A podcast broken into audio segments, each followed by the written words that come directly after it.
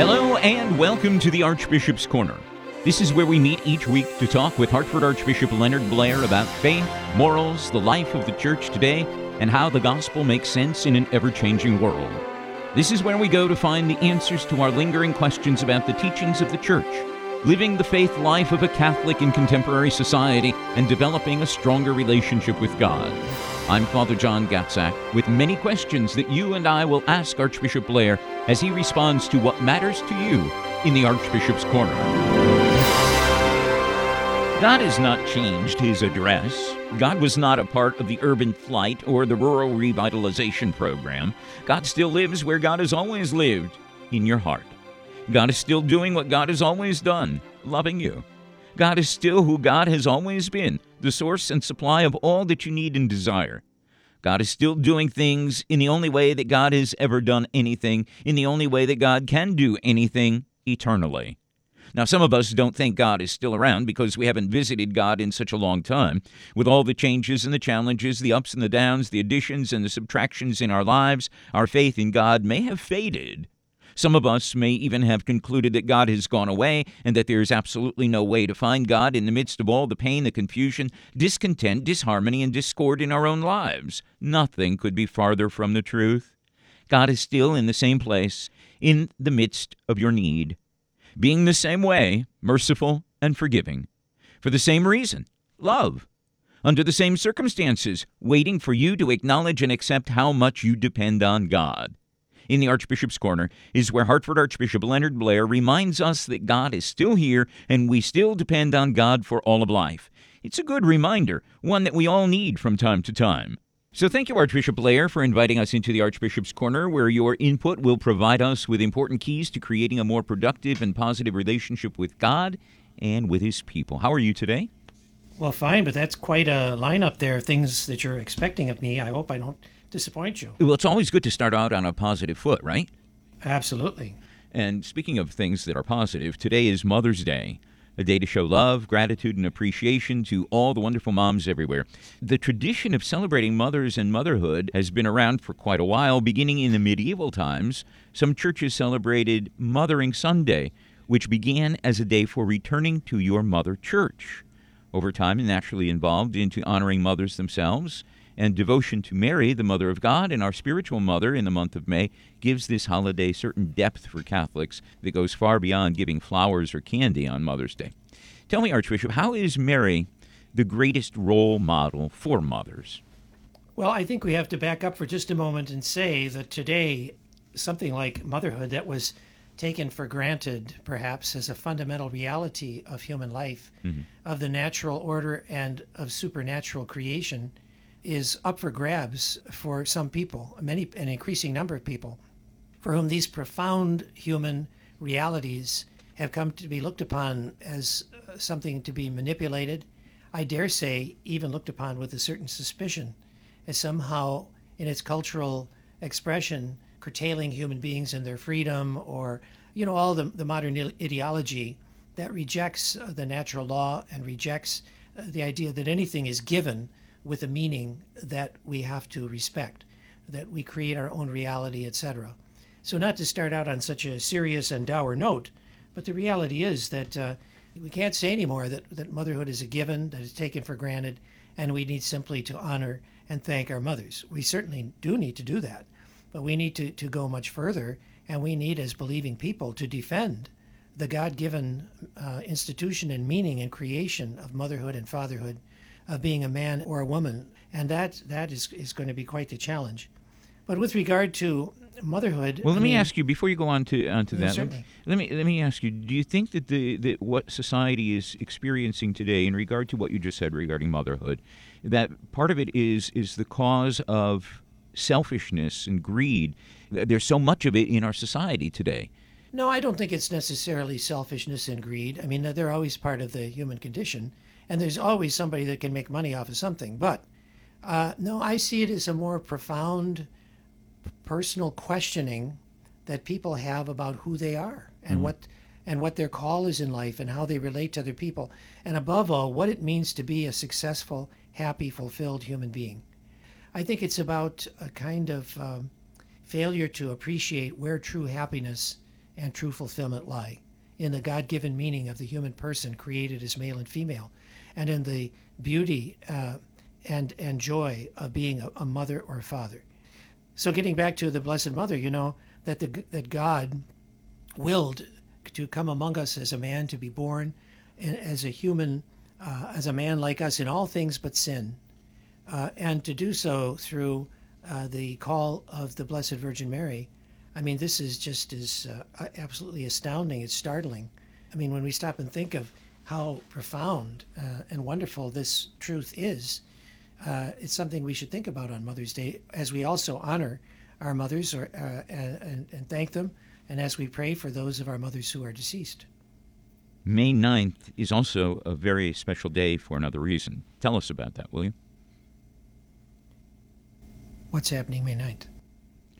It was 47 years ago today, making this day a very special anniversary day, May 9th, 1974. You were ordained a bishop on August 24th, 1999, correct? Yes. You were ordained a priest June 26th, 1976, Is that correct? Yes, yes. May 9th, 1974. Oh, you were I ordained. You were ordained three times, correct? Yes. Okay, so How what is I May? What is May 9th, 1974? This anniversary.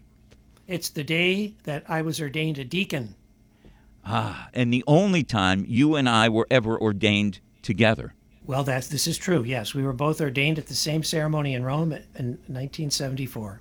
Today we're celebrating the anniversary of our diaconate ordination. Congratulations, Archbishop. That anniversary date had eluded me. I'm glad I reminded you.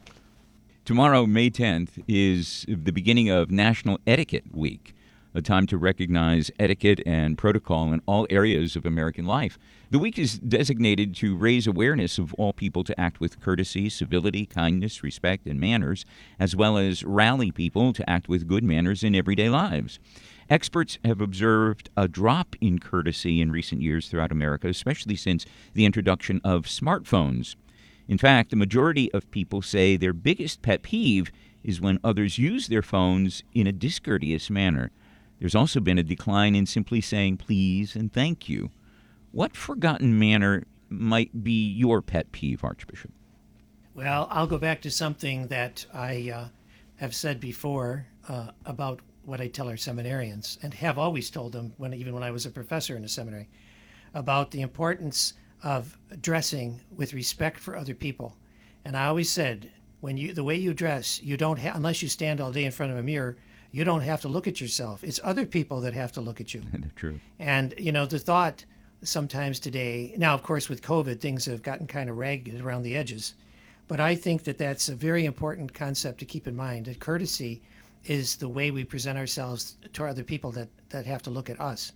And I think, you know, even sometimes the most formal occasions, uh, and certainly Mass on Sunday, I mean, I've had the experience of celebrating uh, even an Easter Mass or something where, or a Sunday Mass where, where you know somebody comes in uh, just in raggedy shorts and flip flops or something, and I, you know, I mean, today we have to be so careful because people don't necessarily understand these things. No one has ever told them or taught them about being courteous in, the, in that way. Yeah. And so they, they, if you if you take them to task, they're very offended because they don't think there are any any expectations that way. But I would just ask all of us to realize that it's a courtesy to the other person the way you present yourself. Thursday, the church celebrates the Ascension of the Lord, and it's one of the earliest Christian festivals dating back to the year 68. celebrated 40 days after Easter Sunday and 10 days prior to Pentecost. Now, in the Acts of the Apostles, Jesus, speaking to his apostles, says, you will receive power when the Holy Spirit comes upon you, and you will be my witnesses in Jerusalem, throughout Judea and Samaria, and to the ends of the earth. When he had said this, he was lifted up, and a cloud took him from their sight. Archbishop, can you explain the significance of this event and what it means to our faith? Well, as you say, it's on the liturgical calendar following the uh, celebrating the events uh, of the Paschal Mystery, Easter, followed by the Ascension, in accordance with what Scripture tells us, followed by Pentecost. Uh, the important thing there is Jesus made it clear that he spent this time in his risen state with the apostles, but he needed to return to the Father. He needed, it was only when the Holy Spirit came after Jesus had been removed from their sight that they could then be filled with that Spirit, the Spirit of Jesus, the Holy Spirit, to bring him to the ends of the earth. So Jesus remains very present now to all of us. And of course, this is a tremendous mystery. You know, we talk about mysteries that are hard to figure out. That's certainly one of them, you know, that Jesus, in his sacred humanity and his divinity, can be present to everyone. On Saturday, May 15th, we celebrate Peace Officers Memorial Day, paying tribute to local, state, and federal law enforcement officers. The patron saint of police officers is St. Michael the Archangel. He represents the values of chivalry, courage, and justice, and is the patron saint of anyone who works in a dangerous job. Well, in recent years, being a police officer has been an even harder job as officers are under greater scrutiny than ever before. Defund the police movement and the effort to reimagine policing. What are your thoughts? How important do you feel it is for a police officer to have a strong faith as well? Well, yes, I think somebody who puts their life on the line uh, to defend and protect people uh, has to be a person of, uh, of strong faith and, and also of strong character.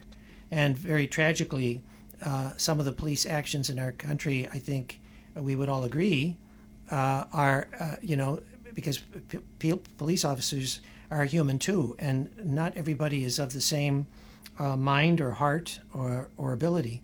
And some of them have done things that are really reprehensible. But on the other hand, that doesn't mean that all police officers should be uh, considered to be the same.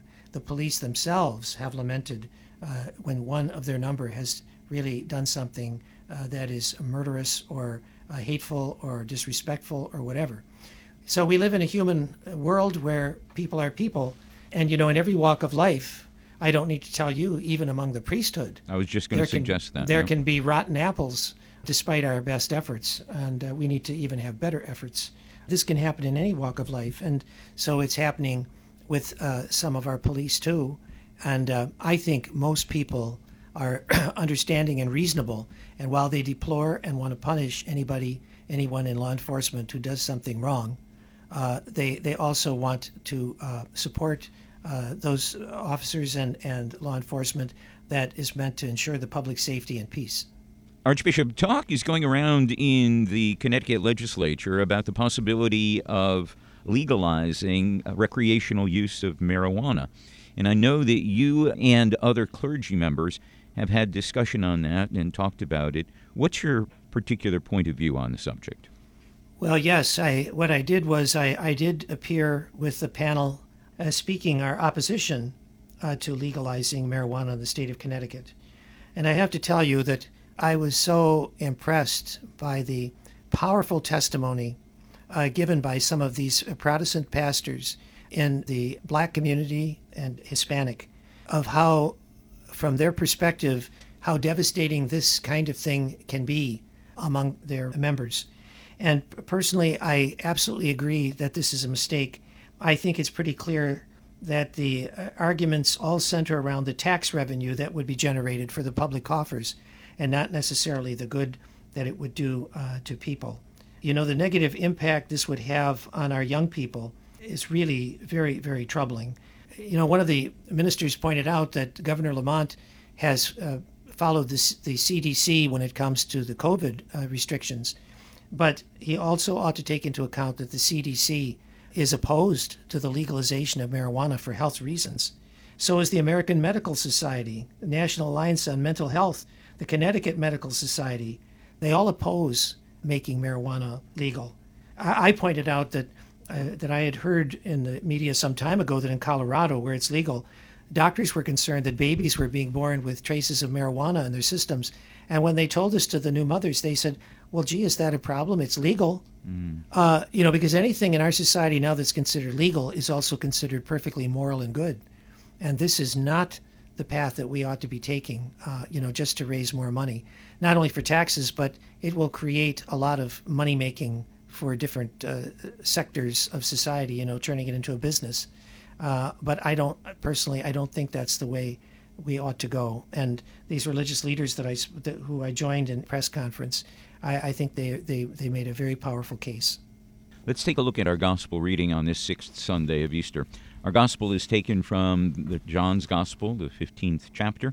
So here's the gospel account as it is dramatically presented, after which we'll find out from you, Archbishop, what your thoughts are. As the Father has loved me, so have I loved you. Abide in my love. If you keep my commandments, you will abide in my love, just as I have kept my Father's commandments and abide in his love. These things I have spoken to you, that my joy may be in you, and that your joy may be full. This is my commandment, that you love one another as I have loved you. Greater love has no man than this, that a man laid down his life for his friends. You are my friends if you do what I command you. No longer do I call you servants, for the servant does not know what his master is doing, but I have called you friends.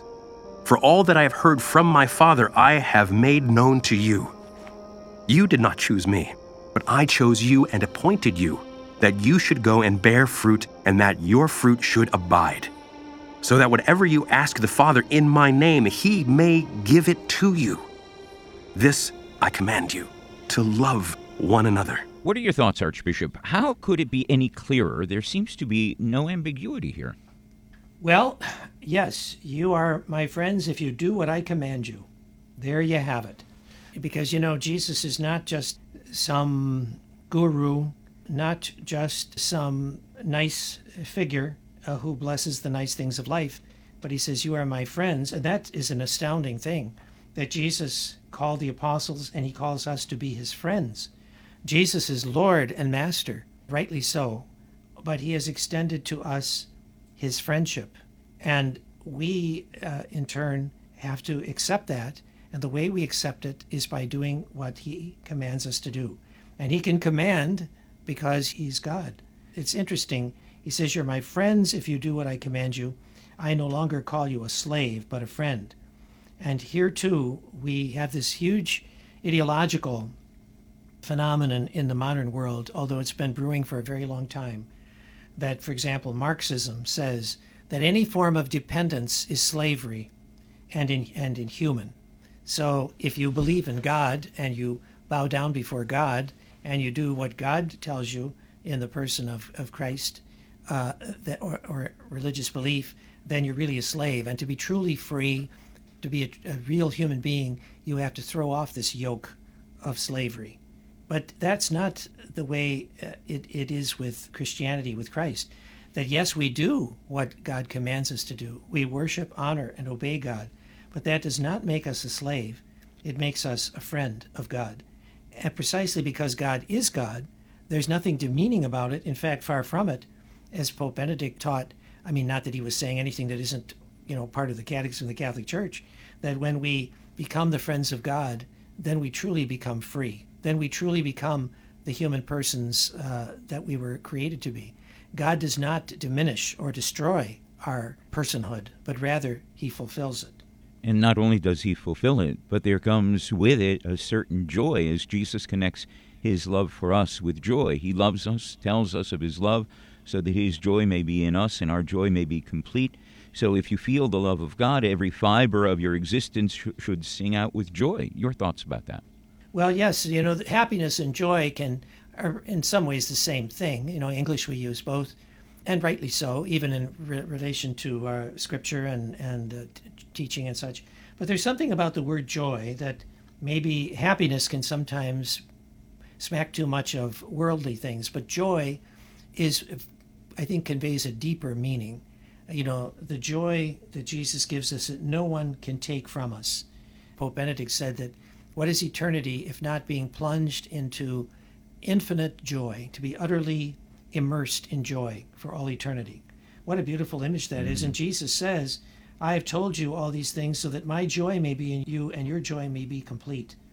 So, even in the midst of the world's uh, persecutions and trials and rejections and all the sufferings and difficulties that we have, if we truly remain in Christ, if we remain in His love, and if we do what He has commanded us to do, then we have this joy within us that no one can take away, even in this life. And I don't think that there's anything better or more important than that.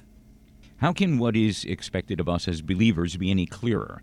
Love one another as I love you. Jesus is not talking pious platitudes, is he? I mean, the love he's talking about must be lived in everyday life, in everyday circumstances. Love on paper is fine, but love in the real world ain't so easy.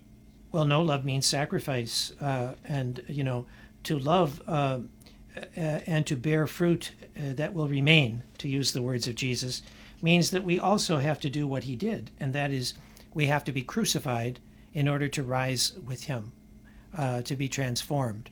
And our crucifixion takes many forms. It is the crucifixion of our sinfulness, our sinful desires, and uh, the world, the flesh, and the devil. And eventually, it's the crucifixion that involves the dissolution of our very physical bodies, you know, in death. But if we embrace all these things with faith and live as Jesus taught us, well, then, then uh, th- these things uh, are, there's the, the joy of the of the resurrection.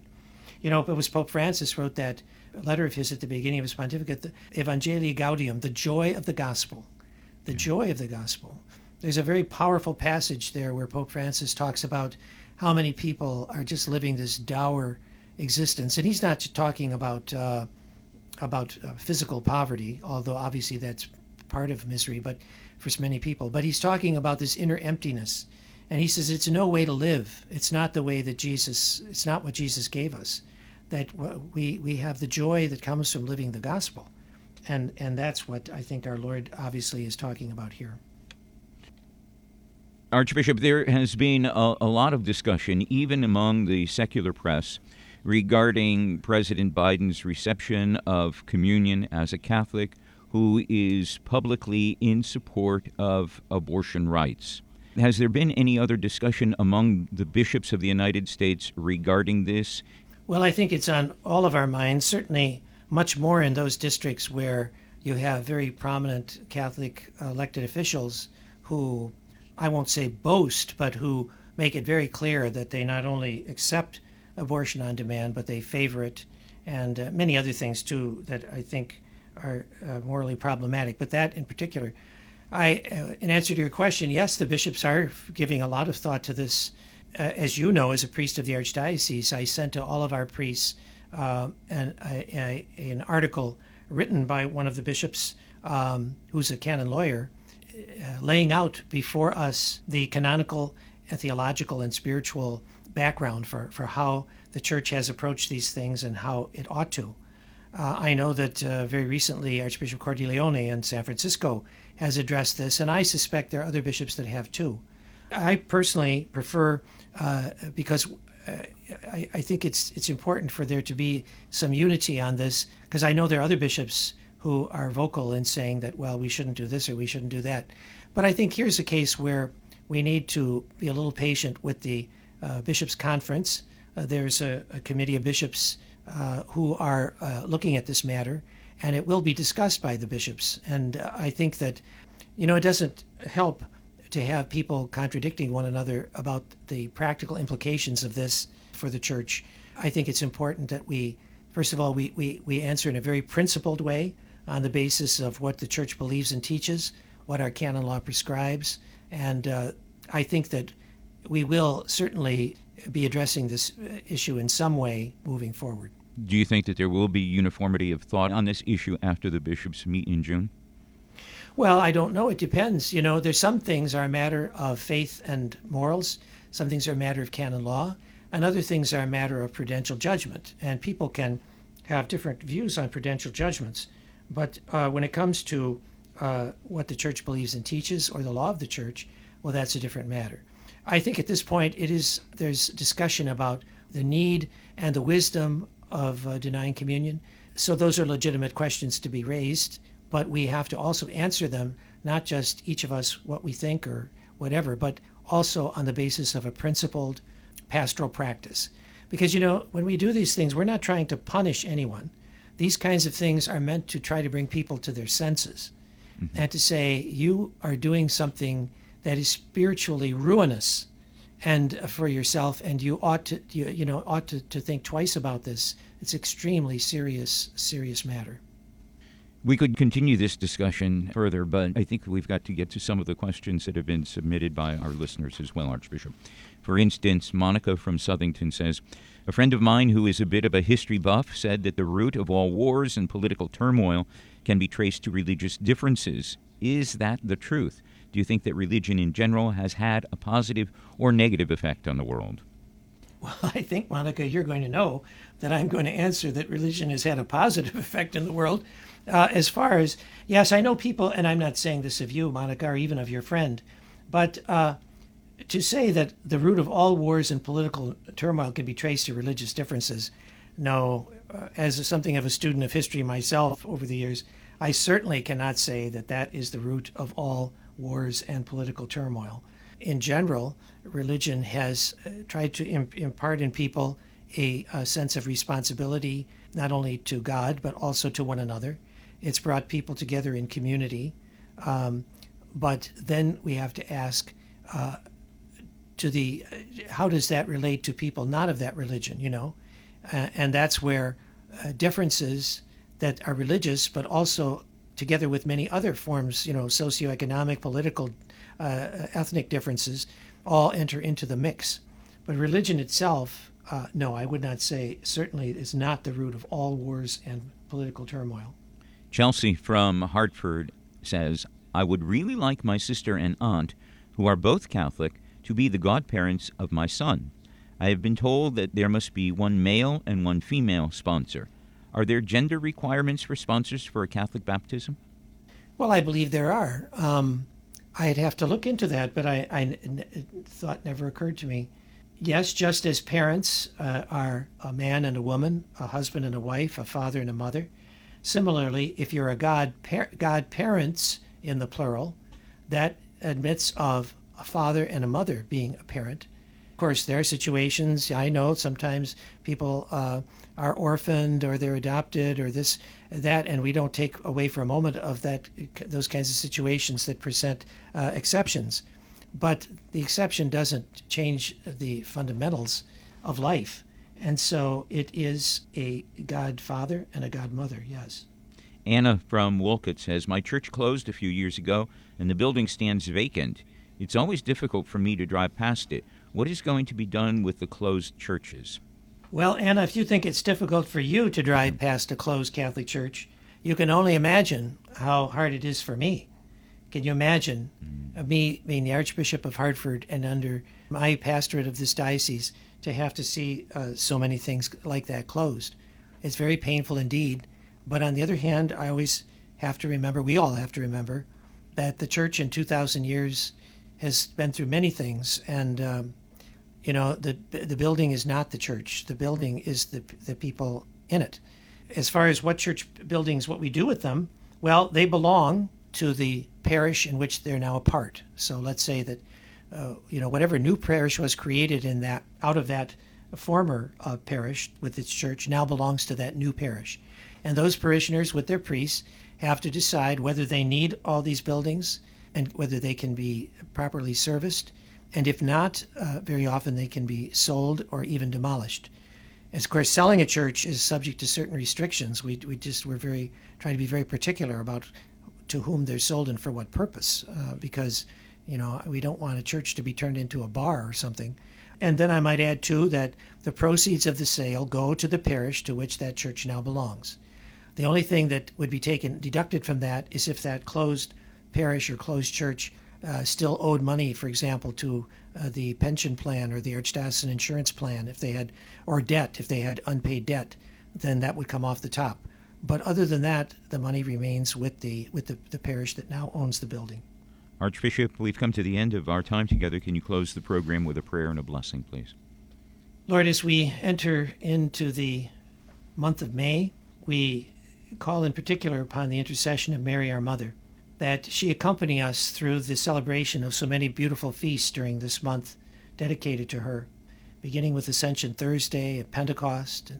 And we pray that we may relive these mysteries spiritually and be made holier and more prayerful as a result through her intercession.